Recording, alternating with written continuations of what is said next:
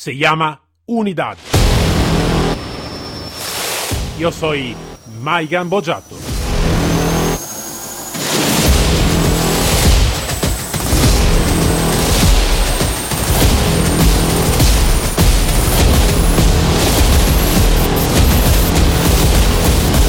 Unidad K9.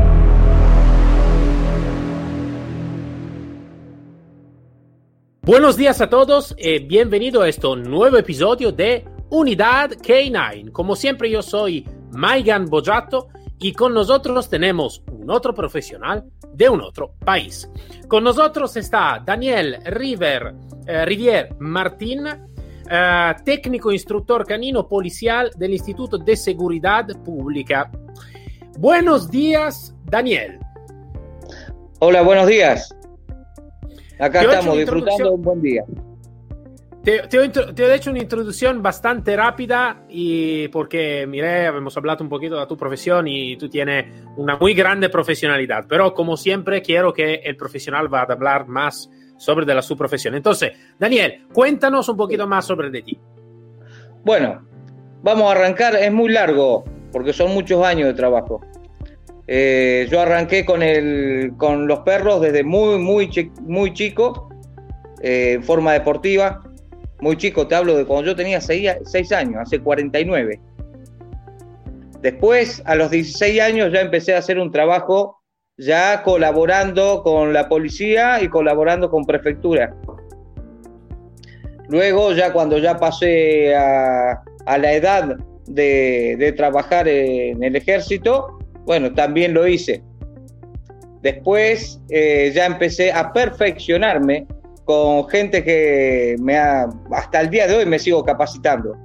Yo viajo todos los años a Europa a capacitarme, o sea que hace 40 años que me capacito. Y voy a seguir así.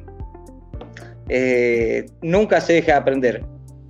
Bueno, después tuve la suerte eh, en el año 2001 de conocer una persona que trabajaba, un, un oficial eh, superior de, que trabajaba en la escuela de Instituto de Seguridad Pública. Bueno, y me invitó a dar la capacitación para el primer grupo de operaciones tácticas con perros. O sea, operaciones tácticas, llámese urbanas y rurales. A partir de ahí, eh, salió, nos salió de padrino de ese grupo, que era netamente de oficiales. ¿Por qué? Porque la idea era formar gente que pueda transmitir el trabajo. Bueno, y nos sale de padrino un, un oficial del Cuerpo de Marina de Estados Unidos, eh, Teniente Coronel Gianni, y bueno, él me recomendó mi trabajo, me fue recomendando en otros países. Y así llegué a trabajar en- para la Fuerza Aérea de Colombia, que mandó personal a instruirse aquí, a la Policía Nacional, Ejército de Ecuador, eh, personal del ejército de la Policía Nacional de en Bolivia, qué sé yo. Hay- y acá en Argentina he trabajado en toda, casi todas las unidades caninas. Perdón. Después, como criador de pastores alemanes y pastor belga malinois, también tengo una trayectoria, tengo perros eh, muy importantes, perros que los pruebo en forma constante y he logrado tener una muy buena calidad de mi línea de sangre, tal es así que hoy estoy eh, exportando perros a Alemania de, de mi cría, o sea, de, para perros operativos, operativos y para perros de deporte. O sea, gracias a Dios, eso es trayectoria solamente. Sí, Como se dice, una experiencia bastante pequeña, ¿no? No, no de, de- de mucho, ¿no? Más o menos. A broma aparte, no, es una, es una profesionalidad muy, muy larga y también, ¿no? De, interactuar también con fuerza de policía o lo que sea de, de otro país, siempre algo de, que, que es muy interesante también de mirar lo que también me gusta a mí, ¿no? De mirar también siempre las opiniones y la, la, la, la modalidad también de trabajo de, de otro país, ¿no? De, de otra Sí. nación. Um, mira, Daniel, una, una cosa, si quieres de compartir con nosotros una, algo que te ocurrió, una intervención, una situación que te ocurrió en todos estos años de, de trabajo que puede ser que en alguna manera te marcó, te marcó bastante en tu carrera como un punto importante de, de, de, de tu recuerdo, de, tu profesionalidad. Si quiere y si puede, claro, compartirlo con nosotros. Bueno, hay cosas que puedo, que puedo y otras cosas que no se puede, por una cuestión de profesionalidad. ¿eh? Puedo hablar solamente de lo que, eh, de experiencias que tengo acá en mi ciudad, eh, cuando yo empiezo a trabajar, a formar el primer grupo de operaciones tácticas, con la ayuda, con la ayuda de, un amigo que era eh, un comisario eh, general. Y, bueno, a partir de ahí, de ese momento, empecé a tener algo que se hizo con mucha precisión, que antes, antes no existía. Es más, yo veo en muchos países que voy que a la gente, a la mayoría no les interesa el trabajo de precisión solamente se manejan con los instintos del perro y no hay ningún tipo de educación. O sea que no se hace muy, no se hace un trabajo muy, muy prolijo. Es bueno cuando viene gente a escuchar y a aprender y a transmitir este tipo de resultados. Los resultados de precisión son los que nos llevan al éxito verdaderamente. Al éxito de hacer, eh, terminar de encontrar una persona, al éxito de hacer un allanamiento y de que el perro solamente vaya por su oponente, que el perro, para la gente que trabaja, eh, hace un trabajo táctico, eh, ayude a despejar todos los cuartos y sin morder a, los compañeros. Se haga un buen trabajo. Bueno, todo eso es posible. Todo eso es posible. Después tuve la oportunidad, también acá eh, en la provincia de Santa Fe, donde estoy, de formar el primer grupo de rescate y restos cadavéricos de la policía de la provincia de Santa Fe. Eh, que lamentablemente este grupo tuvo que incursionar, debutó en un desastre muy grande, eh, unas torres que se cayeron acá en mi ciudad.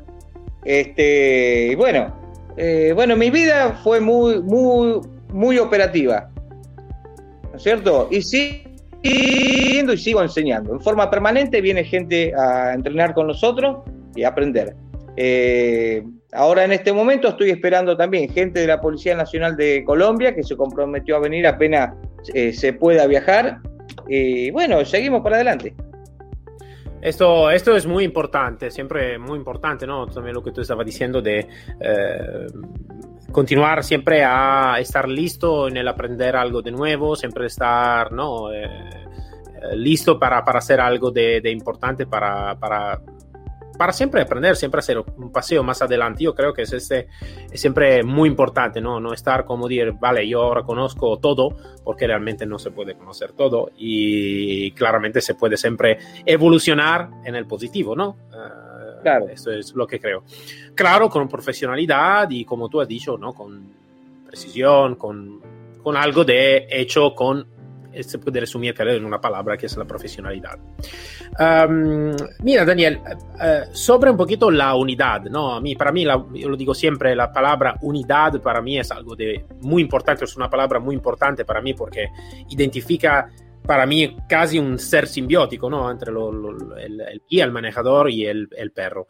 Um, si tú quererías de resumir eh, algunas características importantes por una buena unidad. Un poquito calidad sobre el guía, el manejador, y alguna calidad también sobre el perro. Uh, ¿Qué me puede decir? Entonces, ¿cuáles son las características para ti más importantes de una buena unidad? Bueno, primero y principal, la selección de los perros tiene que ser genética. Tener perros con buena calidad genética para que tengan un buen equilibrio emocional. Ese equilibrio emocional es lo que nos lleva a tener una buena comunicación con el guía, el guía y el perro, para formar un binomio, una buena unidad, ¿no es cierto? ¿Estamos ahí? Bueno, y después de que seleccionar el personal que va a trabajar con esos perros, que sea, mm, a ver, personas que tengan voluntad de aprender todos los días. Entonces ahí sí, cuando una persona tiene ganas de aprender todos los días, va a aprender de su perro y va a aprender y va a escuchar a la gente que sabe cómo manejar un buen perro. hay perros que se de, que están desmejorados en su trabajo técnico porque no tienen una buena calidad de guía.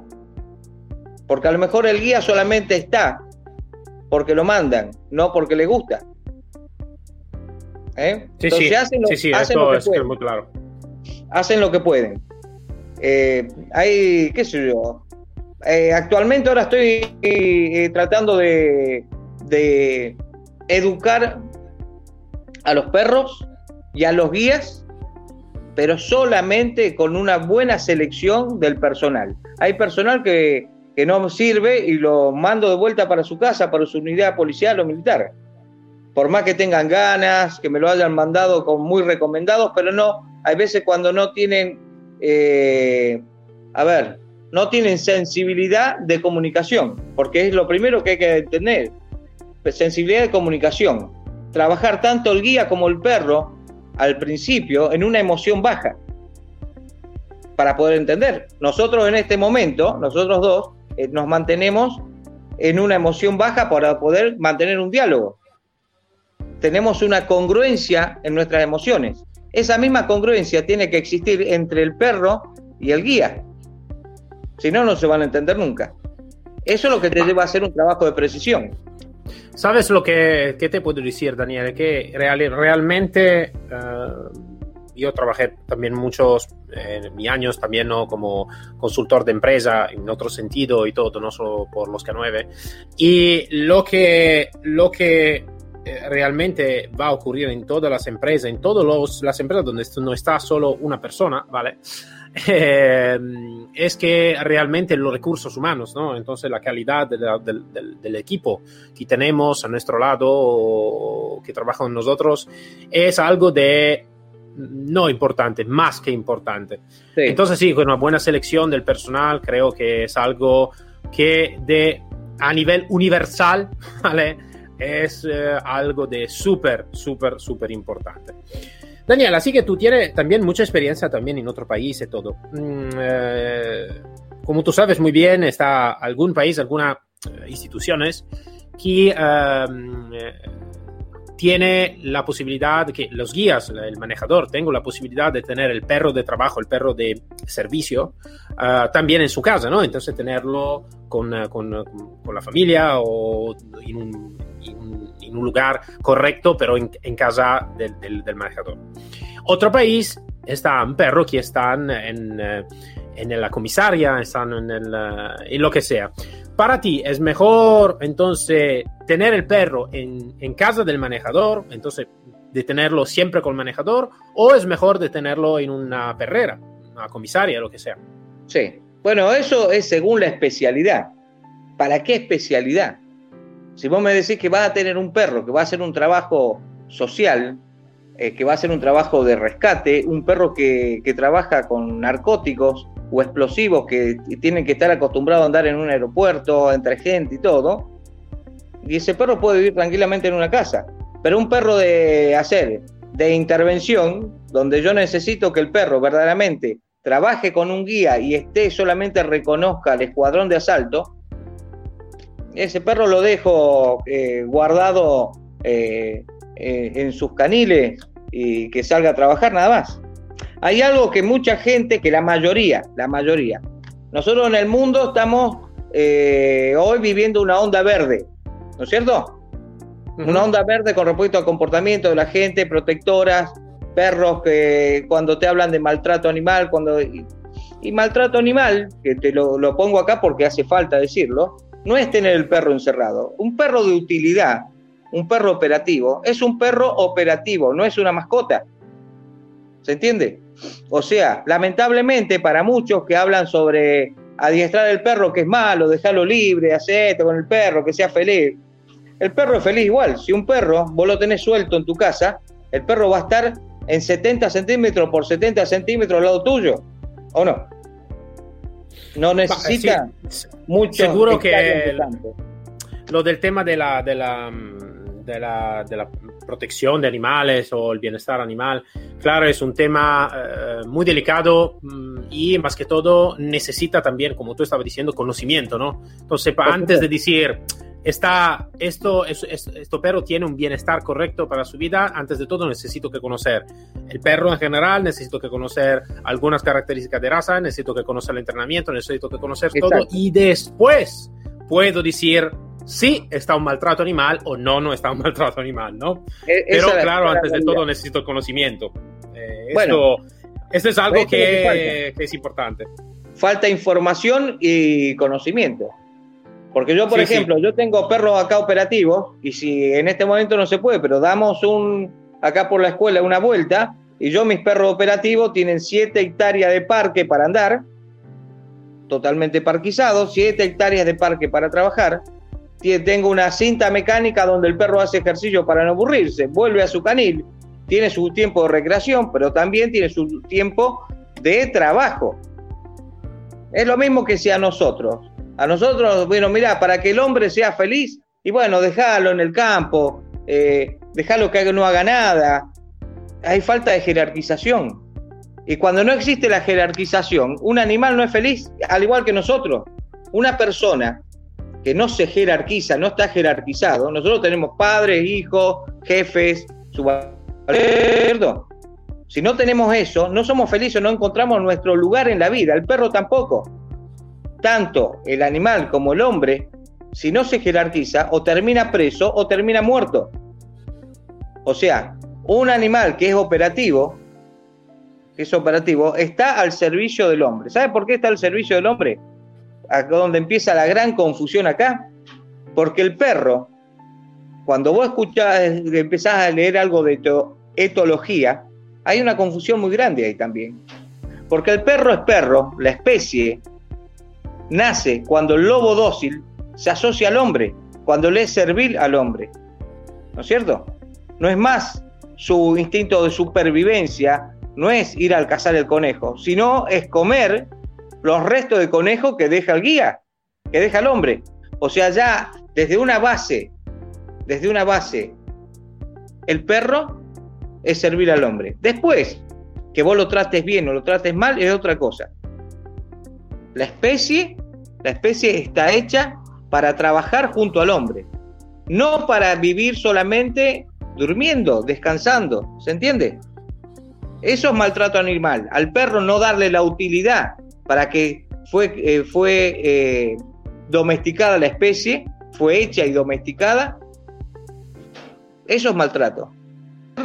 Sí, sí, yo, comprendo, tu, comprendo tu, punto de vista. Eh, lo que es seguro es que claro, cada uno tiene su punto de vista, cada uno tiene su opinión, ¿no? Hablando con muchas personas, cada, cada persona tiene su punto de vista. Seguro que eh, todos los perros y cada raza tiene alguna característica porque necesita que, eh, ¿cómo te puedo decir? De alguna manera, alguna característica tiene más algún perro, otra característica tiene características diferentes, pero claro que es, son todas, casi todas características de colaboración en un trabajo específico, ¿no? Entonces, eso creo que es muy importante y de hacer una distinción muy, eh, muy amplia entre las mascotas y el perro de trabajo. Esto, esto creo que es muy, muy importante. Daniel, hablando un poquito sobre el entrenamiento del perro, eh, también aquí un poquito la tu opinión, eh, trabajando también con diferentes países, ¿no? ¿Algún país tiene el perro, lo que se llama el perro duales, ¿no? El perro que hace muchas cosas, ¿no? Mucha especialidad. Algún país prefiere tener el perro que hace una cosa solo, una especialidad sola. Uh, según la tua opinión, mmm, ¿cuál es la... Lo que, tú prefieres? ¿El perro duales uh, o el perro que hace una especialidad sola? Multifunción. Multifunción, porque el perro tiene la capacidad, pero para eso, para poder hacer un perro multifunción, ¿eh? que pueda hacer eh, detección, que pueda morder, que pueda soltar a la orden, de que el perro tenga una buena disciplina y pueda hacer eh, un trabajo de precisión. Para eso tenés que tener perros con buena calidad genética, para que tengan un buen equilibrio emocional, ¿no es cierto? O sea que es desperdiciar perros cuando solamente lo dejas para una sola función es desperdiciar la capacidad del perro. O sea, un perro, aparte porque lo pruebo, no es que lo pruebo, lo hago, yo formo perros multifunción. Y vendo a distintos lugares del mundo, distintas policías y, ejércitos del mundo, perros de multifunción, perros que hacen detección, perros que sirven para incursiones tácticas. O sea, ya está probado. Lo que pasa es que es un trabajo, el perro cuando se hace, busca un perro multifunción, es un trabajo que necesita mucha capacidad de los guías, tener instructores que se capaciten eh, constantemente y eh, obviamente tener el presupuesto para poder adquirir perros con buena genética. Un perro con una buena genética es el perro, como te dije anteriormente, que sus instintos, sus instintos, se han equilibrado. O sea, todos los perros del mundo, todos los perros operativos del mundo, todos muerden, todos rastrean, todos hacen disciplina. Pero ¿dónde está la diferencia? Es, en, los eh, umbrales, el, el, tamaño de los umbrales de cambio de instinto, ¿se entiende? Sí, sí, claro. Bueno, cuando yo tengo un perro que le cuesta salir de agresión a obediencia, no me sirve. Porque un perro eh, está mordiendo a una persona, no va a soltar nunca, se va a poner en disciplina. Cuando un perro que no es el perro correcto. Entonces, ¿para qué te sirve eso? Y para hacer un trabajo de infantería, ese perro solamente, para que muerda o hacer un trabajo con bozal y nada más. Vos cuando trabajás con perros que necesitas, esto es lo mismo que si vos tenés un buen policía o un buen militar trabajando, le diste una ametralladora y bueno, el que lo vio a, una persona, creyó que un delincuente va y lo mata. No, no hay, no hay forma de, equilibrar. ¿Me entendés? A veces, cuando tanto un operador o un perro tiene miedo, es donde se aparecen todos los problemas. Entonces necesitamos perros que tengan una buena calidad genética. Entonces ahí esos perros sí pueden hacer un perro multifunción. Lo que yo he visto en muchos países que compran perros en paquetes grandes y le mandan 50, 60, 100 perros y de esos 100 perros encontrás dos buenos, dos perros buenos. Entonces, sí, eso ocurre muchas veces. exactamente. Lo sé, lo sé, es algo de... Y muchas veces, oh, yo te puedo decir la, la, la experiencia también del, del, del, país donde, donde nací, donde he hecho también mi servicio, que muchas veces lo que iban a elegir el perro tampoco no estaba un profesional. ¿no? Elegía simplemente lo que sea, o sea, es un buen criador, vale, vamos a comprar 50, 100 perros y nada más, ¿no? Vamos adelante. Exacto. O claro, mandan esto... un veterinario, o un veterinario.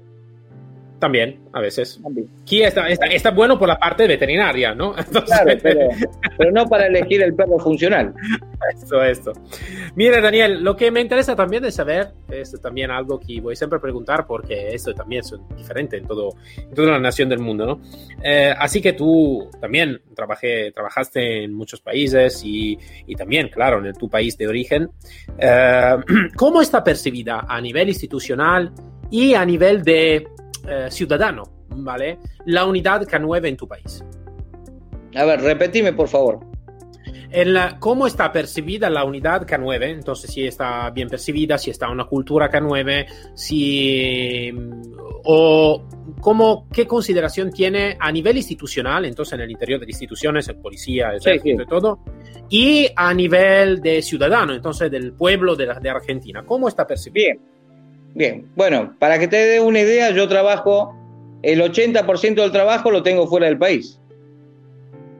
O sea que acá en Argentina eh, quieren, hay buena voluntad de armar unidades, eh, pero falta lo más importante siempre, que es el personal con voluntad de aprender y falta eh, la parte económica porque estas unidades para tener buena calidad se tienen que sostener con dinero. Bueno, a la gente le gusta, le gusta. Conozco muchos policías, hasta ayer estoy hablando con una persona de la Policía Federal que está armando su propia unidad este, en su región y bueno, tienen muchas ganas, pero faltan recursos a veces. Sí, esto, esto a veces puede, puede faltar. Yo lo que creo, Daniel, para mi opinión, para mi experiencia, es que uh, en general también por... Uh, que seguro que se necesita inversión, ¿no? Yo no, no, no hablo de gastos, pero hablo de inversión, ¿no? Por, uh, por tener una buena unidad claro. operativa y todo. Y um, seguro que por esto se necesita también que crecer un poquito más la, la, la cultura sobre la potencialidad ¿no? de la unidad K9, que muchas veces eh, quien está en mando muchas veces no conoce también la potencialidad que puede tener una buena unidad K9. Eh, eso se necesita, ¿no? Que seguro que nosotros como, eh, como portavoz ¿no? de, de, de, esta, de, esta, de esta especialidad necesitamos que, necesitamos que luchar por este seguro para, para, para dar a crecer ¿no? la, cultura, la cultura K9 Así que realmente está una potencialidad que hoy no está disfrutada totalmente, pero no te digo solo en Argentina, está en muchos países, eh, también aquí de Europa, que no está a la potencialidad que necesita que está realmente. Eh, entonces creo que se necesita que hacer esto. Seguro que eh, las inversiones es importante, es importante porque también por hacer un buen trabajo y todo se necesita que invertir eh, tiempo, más que todo, y también dinero.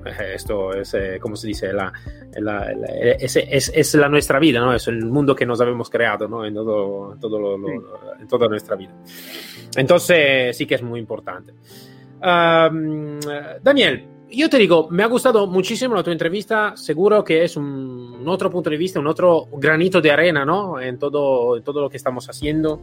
Muy importante para dar a conocer y dar a crecer, ¿no? La, la nuestra especialidad, la nuestra, como hemos dicho, empezando, la nuestra enfermedad, ¿no? La nuestra pasión para los perros y para las unidades. Entonces, muchas gracias por tu aporte y para, para tu tiempo y por haber mm, compartido conocimiento y experiencia con nosotros. Bueno, gracias a ustedes por escuchar. Muchas gracias y hasta luego. Chao, hasta luego. Con, con todos nos encontramos el próximo episodio de Unidad K9, siempre con mi Mike Gambojato y con un otro profesional y una otra historia. Hasta luego todos.